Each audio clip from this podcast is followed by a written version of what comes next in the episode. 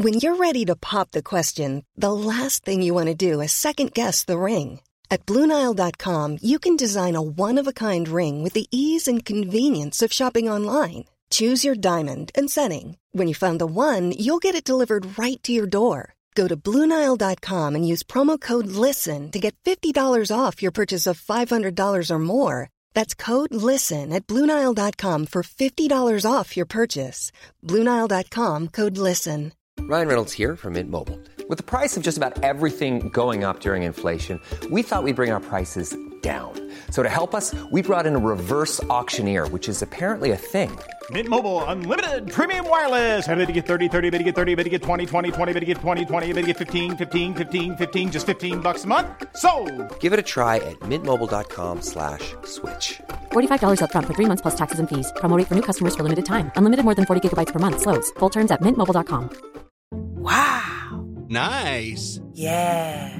What you're hearing are the sounds of people everywhere putting on Bombas socks, underwear, and t-shirts made from absurdly soft materials that feel like plush clouds. Yeah, that plush. And the best part? For every item you purchase, Bombas donates another to someone facing homelessness. Bombas. Big comfort for everyone. Go to bombas.com slash ACAST and use code ACAST for 20% off your first purchase. That's bombas.com slash ACAST. Code ACAST.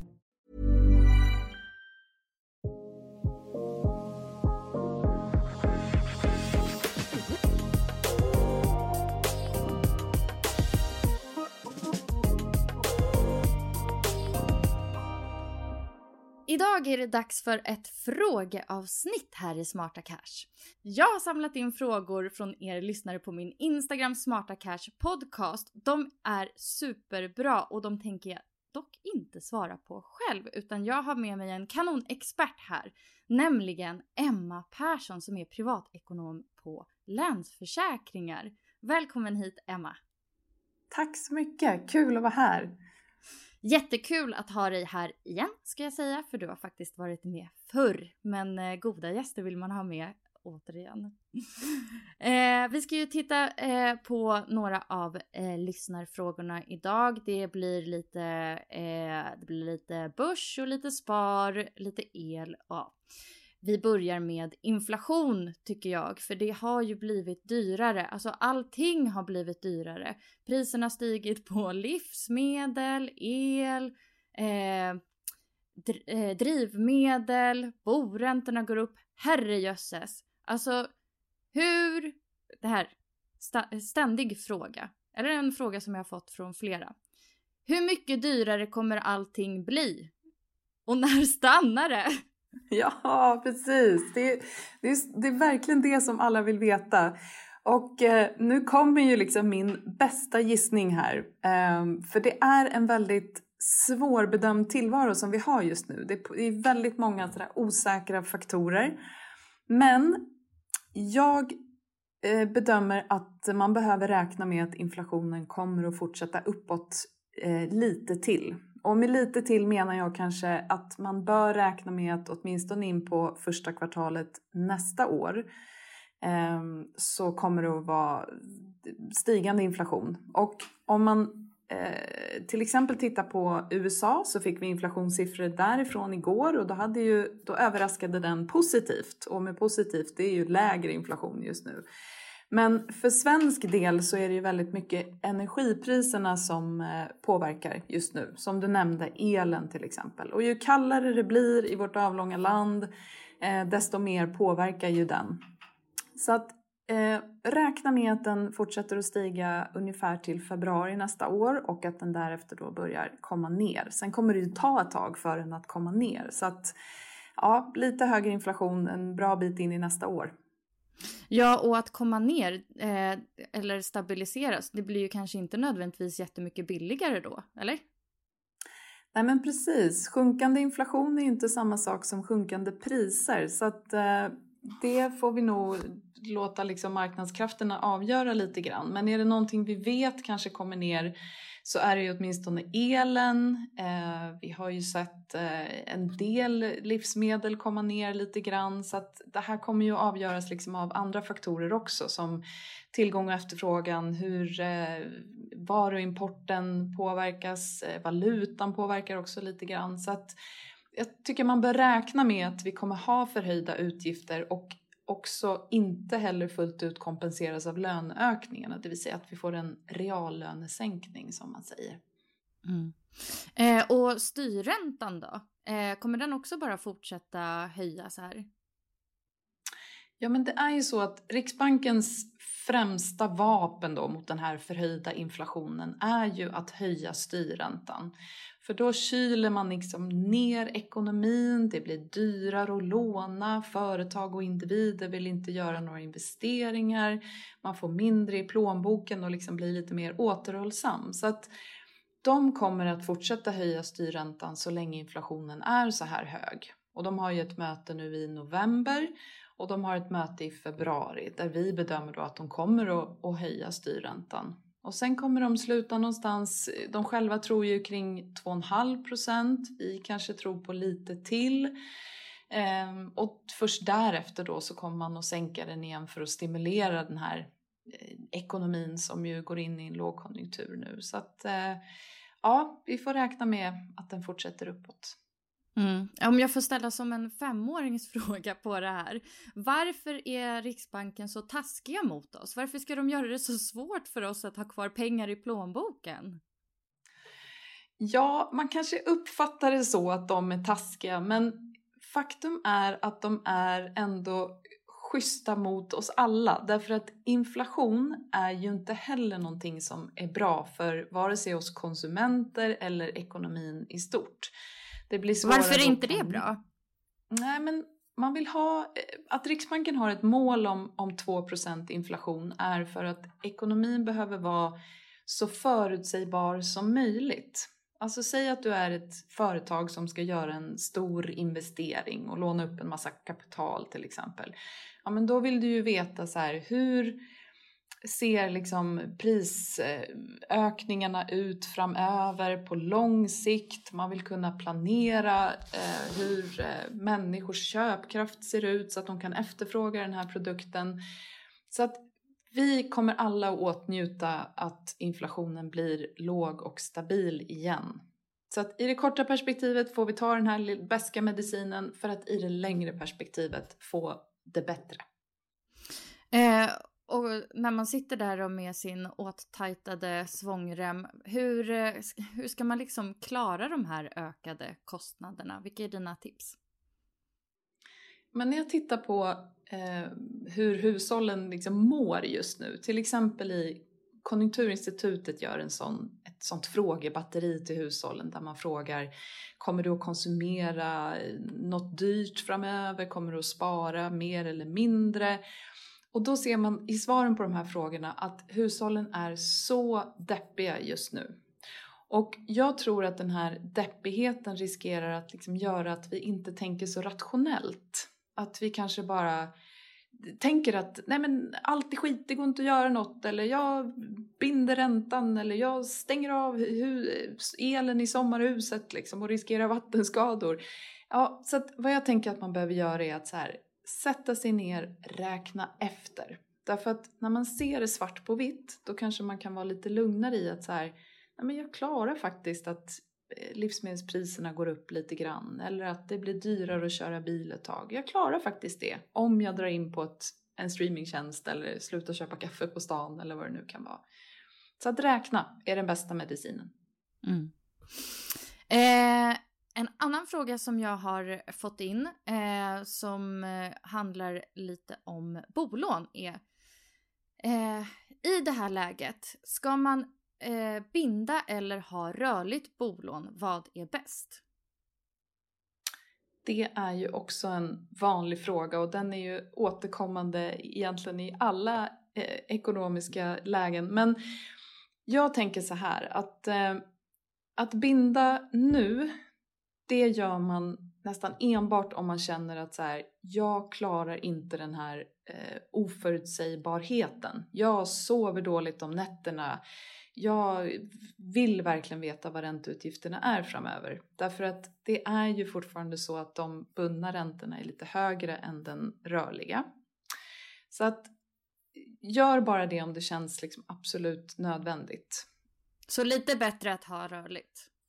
Ja, men just nu är ju den lägre. Sen vet vi att den kommer att komma upp för den följer ju eh, Riksbankens styrränta i mångt och mycket.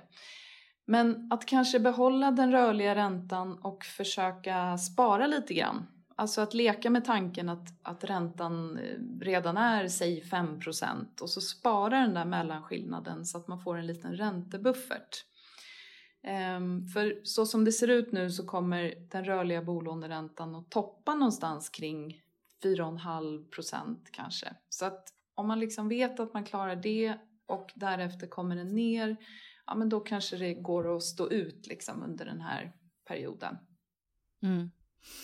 Eh, och om man eh, befinner sig själv då i ett läge när man ska in och förhandla med banken, eh, hur gör man det på bästa sätt?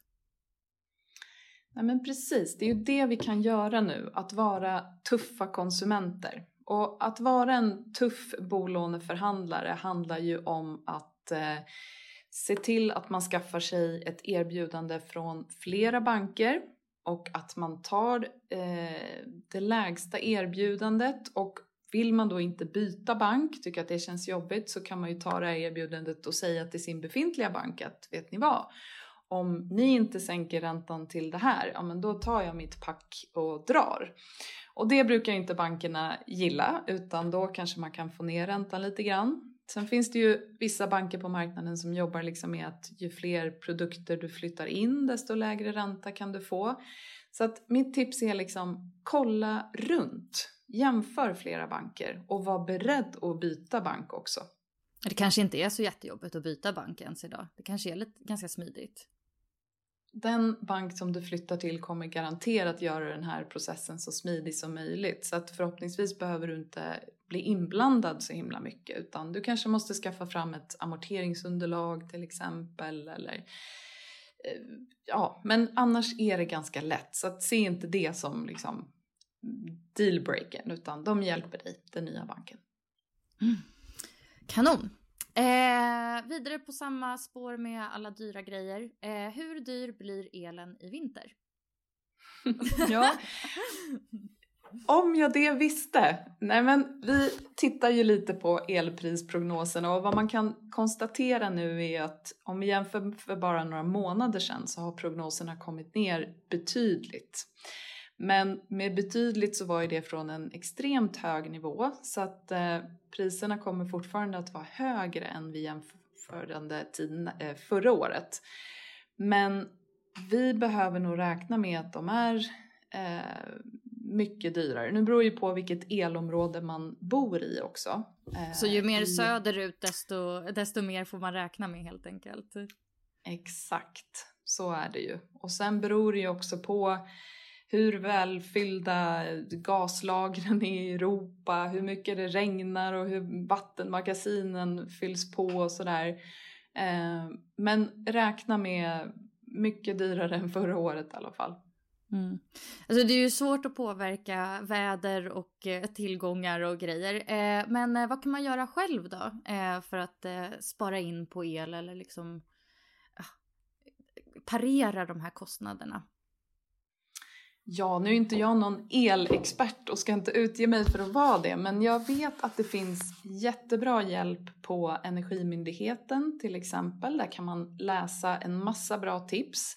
Det brukar ju generellt sett handla om, om uppvärmning, om varmvatten. Det är det som är det stora. Så att, att liksom släcka någon lampa här och var är inte det som är det stora. Utan eh, bor du i ett hus så är det verkligen läge att liksom och titta på, på värme och varmvatten. Men kolla på Energimyndigheten, där finns det jättemycket bra tips. Det har kommit in både lite frågor och kommentarer angående börsen som ju har gått väldigt uselt i år eh, och tankar om aktier och jag har komprimerat de här olika spörsmålen till en fråga. Eh, är det rea på börsen eller ska man akta sig för att investera i aktier? Nej, men om man betraktar ett lägre pris på börsen, alltså då kan man ju definitivt säga att det är eh, rea just nu. Eh, och om vi tittar liksom historiskt så har det ju lönat sig att vara lite kall och investera i de här nedgångarna. Till exempel under finanskrisen eller eurokrisen, IT-bubblan, sådana eh, historiska händelser. Men det gäller ju att ja, ha lite, lite mod helt enkelt. För att alla deppar, ingen tror liksom på att det någonsin kommer vända just nu. Men då kan det vara som bäst. Då får man ju fler fondandelar för månadssparandet, man kanske kommer in på en lägre nivå i ett eh, bolag man tror på. Så att har du bara tillräcklig horisont och kan vänta ut eh, den här liksom, svackan på börsen, ja men då är det ett eh, gyllene tillfälle skulle jag säga. Och lite längre horisont, hur många år eh, snackar vi då? Ja, men då brukar man prata om fem år eller mer för att liksom vara, ja, åtminstone om vi tittar historiskt då, på den säkra sidan. Så att det gäller ju att göra den här hemläxan kring vilka pengar ska jag använda när? Att så, liksom en eh, utlandssemester nästa år är ju inte lång horisont utan nu pratar vi ju snarare barnsparandet eller pensionssparandet eller köpa villa om fem sex år. Ja, men, så att det där behöver man bestämma. Hur lång sparhorisont har jag egentligen? Mm. Och hur mycket då av eh, det man sparar varje månad kan man investera eh, för att känna sig lite safe? Går, alltså, finns det något, hur, hur kan man tänka? Men jag brukar säga att var tionde krona som man tjänar brutto ska man försöka att spara. Och de här 10 procenten då, här behöver man ju också ha bestämt sig för vad är det jag ska göra i det korta perspektivet. Till exempel kan det ju vara så att man eh, inte har en buffert. Ja, men då skulle jag lägga hela 10 kakan på en buffert för den är liksom viktigast av allt att ha i en trygg privatekonomi. Mm. Speciellt i dessa en... tider. Ja men verkligen, verkligen så. Den kan ju behöva fyllas på lite grann då om man bor i ett stort draget hus med liksom direktverkande el. Men när bufferten är påfylld så kan man dela de här i kanske två delar. Vi säger en till pensionssparandet, 3-5 procent någonstans. Och sen en del till de här lite mer kortsiktiga målen som man kanske har då innan, inom femårsperioden eller man kanske håller på att tokspara till en kontantinsats, ja men då kanske lite mer ska gå eh, till det ett tag. Så att det här är också sånt som man behöver fundera lite på. Det finns liksom ingenting som, som passar alla. Um, jobbar man på ett företag där det inte finns tjänstepension till exempel, ja men då behöver man ju spara mer själv till pensionen. Så att mm, det här behöver man också som sagt göra lite jobb kring. Mm. En fråga som slidade in i min DM eh, handlade om barnspar som du nämnde lite där förut. Eh, Eh, hur, ska, hur ska jag spara till barnen på bästa sätt? Ska jag ha ISK eller KF? Den här personen verkar ju vara inne på att den vill investera pengar. Eh, men vi kan väl börja i den änden egentligen. Ja, eh, ska man investera eller spara på sparkonto? Och om man investerar, är det ISK eller eh, kapitalförsäkring som gäller då? Även när det gäller barnsparandet så behöver man även här fundera på vad man ska göra med pengarna. Gud vad vi ska fundera på vad vi ska göra med alla pengar. Jag känner att det är mitt standardråd. Men det liksom, är det så att du ska köpa eller hjälpa barnet med en kontantinsats och bor i ett storstadsområde, ja men då behöver du ju spara ganska mycket per månad. Är det snarare så att eh, ditt barn är 16 år och du vill hjälpa hen med körkortet om två år, ja men då är det ju sparkonto och kanske en helt annan nivå på sparandet. Så att fundera lite över det där. Hur mycket och framförallt när ska pengarna användas? Så samma princip här. Är det fem år eller mer tills pengarna ska användas? Investera, kör liksom högre risk eh, än vad du kanske initialt tänker. Är det kortare perspektiv så eh, kör sparkonto. Och sen när det gäller ISK eller kapitalförsäkring så är det ju eh, i stort sett samma eh, princip. Att, du, eh, att det är ett enkelt sparande där beskattningen sker, sker liksom automatik, med automatik eh, årligen och du skattar ingenting sen när du tar ut dem. Fördelen med ett, en kapitalförsäkring är att du kan styra lite mer. Du kan till exempel bestämma dig för att eh, inte betala ut pengarna i en klumpsumma utan betala ut, portionera ut dem under ett antal år. Eh, du kan sätta en förmånstagare som får pengarna om du skulle gå bort till exempel. För om man dör och har sparkontot på ett ISK, då är det, om man är gift till exempel, är det då ens partner som får pengarna istället för barnet? Exakt.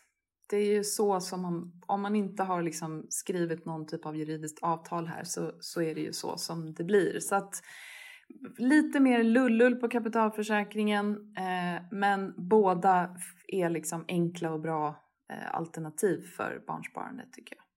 Och hur är det här då med, eh, eh man brukar ju prata lite om att ah, nej, jag vill inte att mitt barn ska få tillgång till alla pengar automatiskt när den fyller 18. Eh, ja, eller så vill man kanske det. Eh, eh vad, eh, vad gäller för de olika formerna där? Men jag brukar faktiskt rekommendera att man sparar i sitt eget namn. Just därför att det kanske är, ja det kan ju vara 18 år kvar tills barnet fyller och man har ingen aning om vilken typ av barn man har, en spara eller en slösa. Så att har man det i sitt eget namn så har man liksom lite större, eh, eller mycket större möjligheter att välja.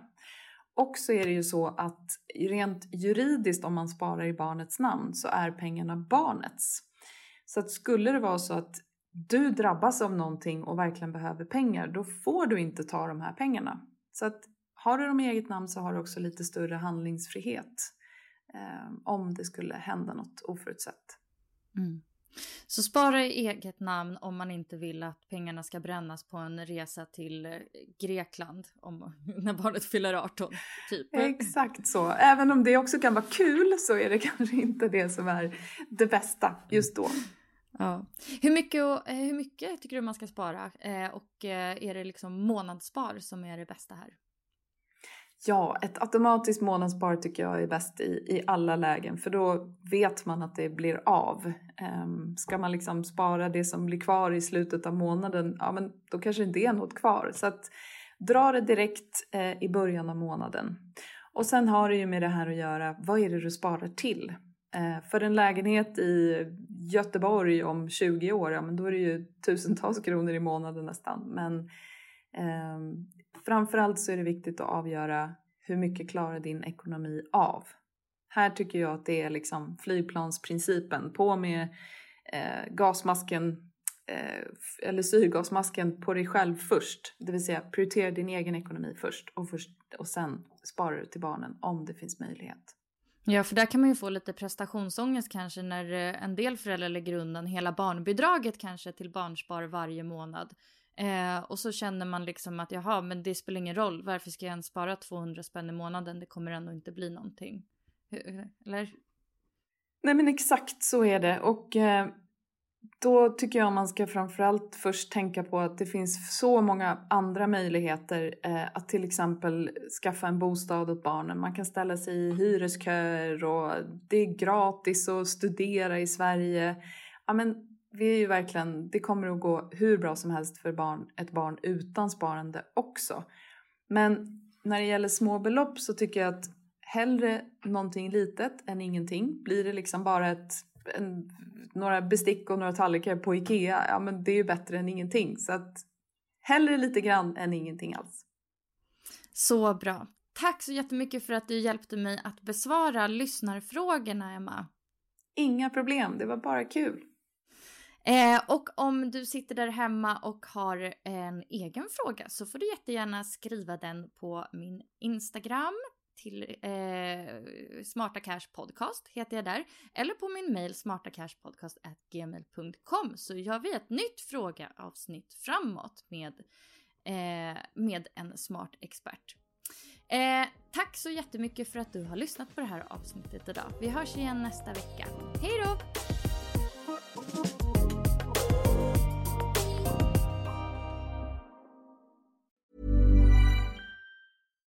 Hi, I'm Daniel, founder of Pretty Litter. Cats and cat owners deserve better than any old-fashioned litter. That's why I teamed up with scientists and veterinarians to create Pretty Litter. Its innovative crystal formula has superior odor control and weighs up to 80% less than clay litter.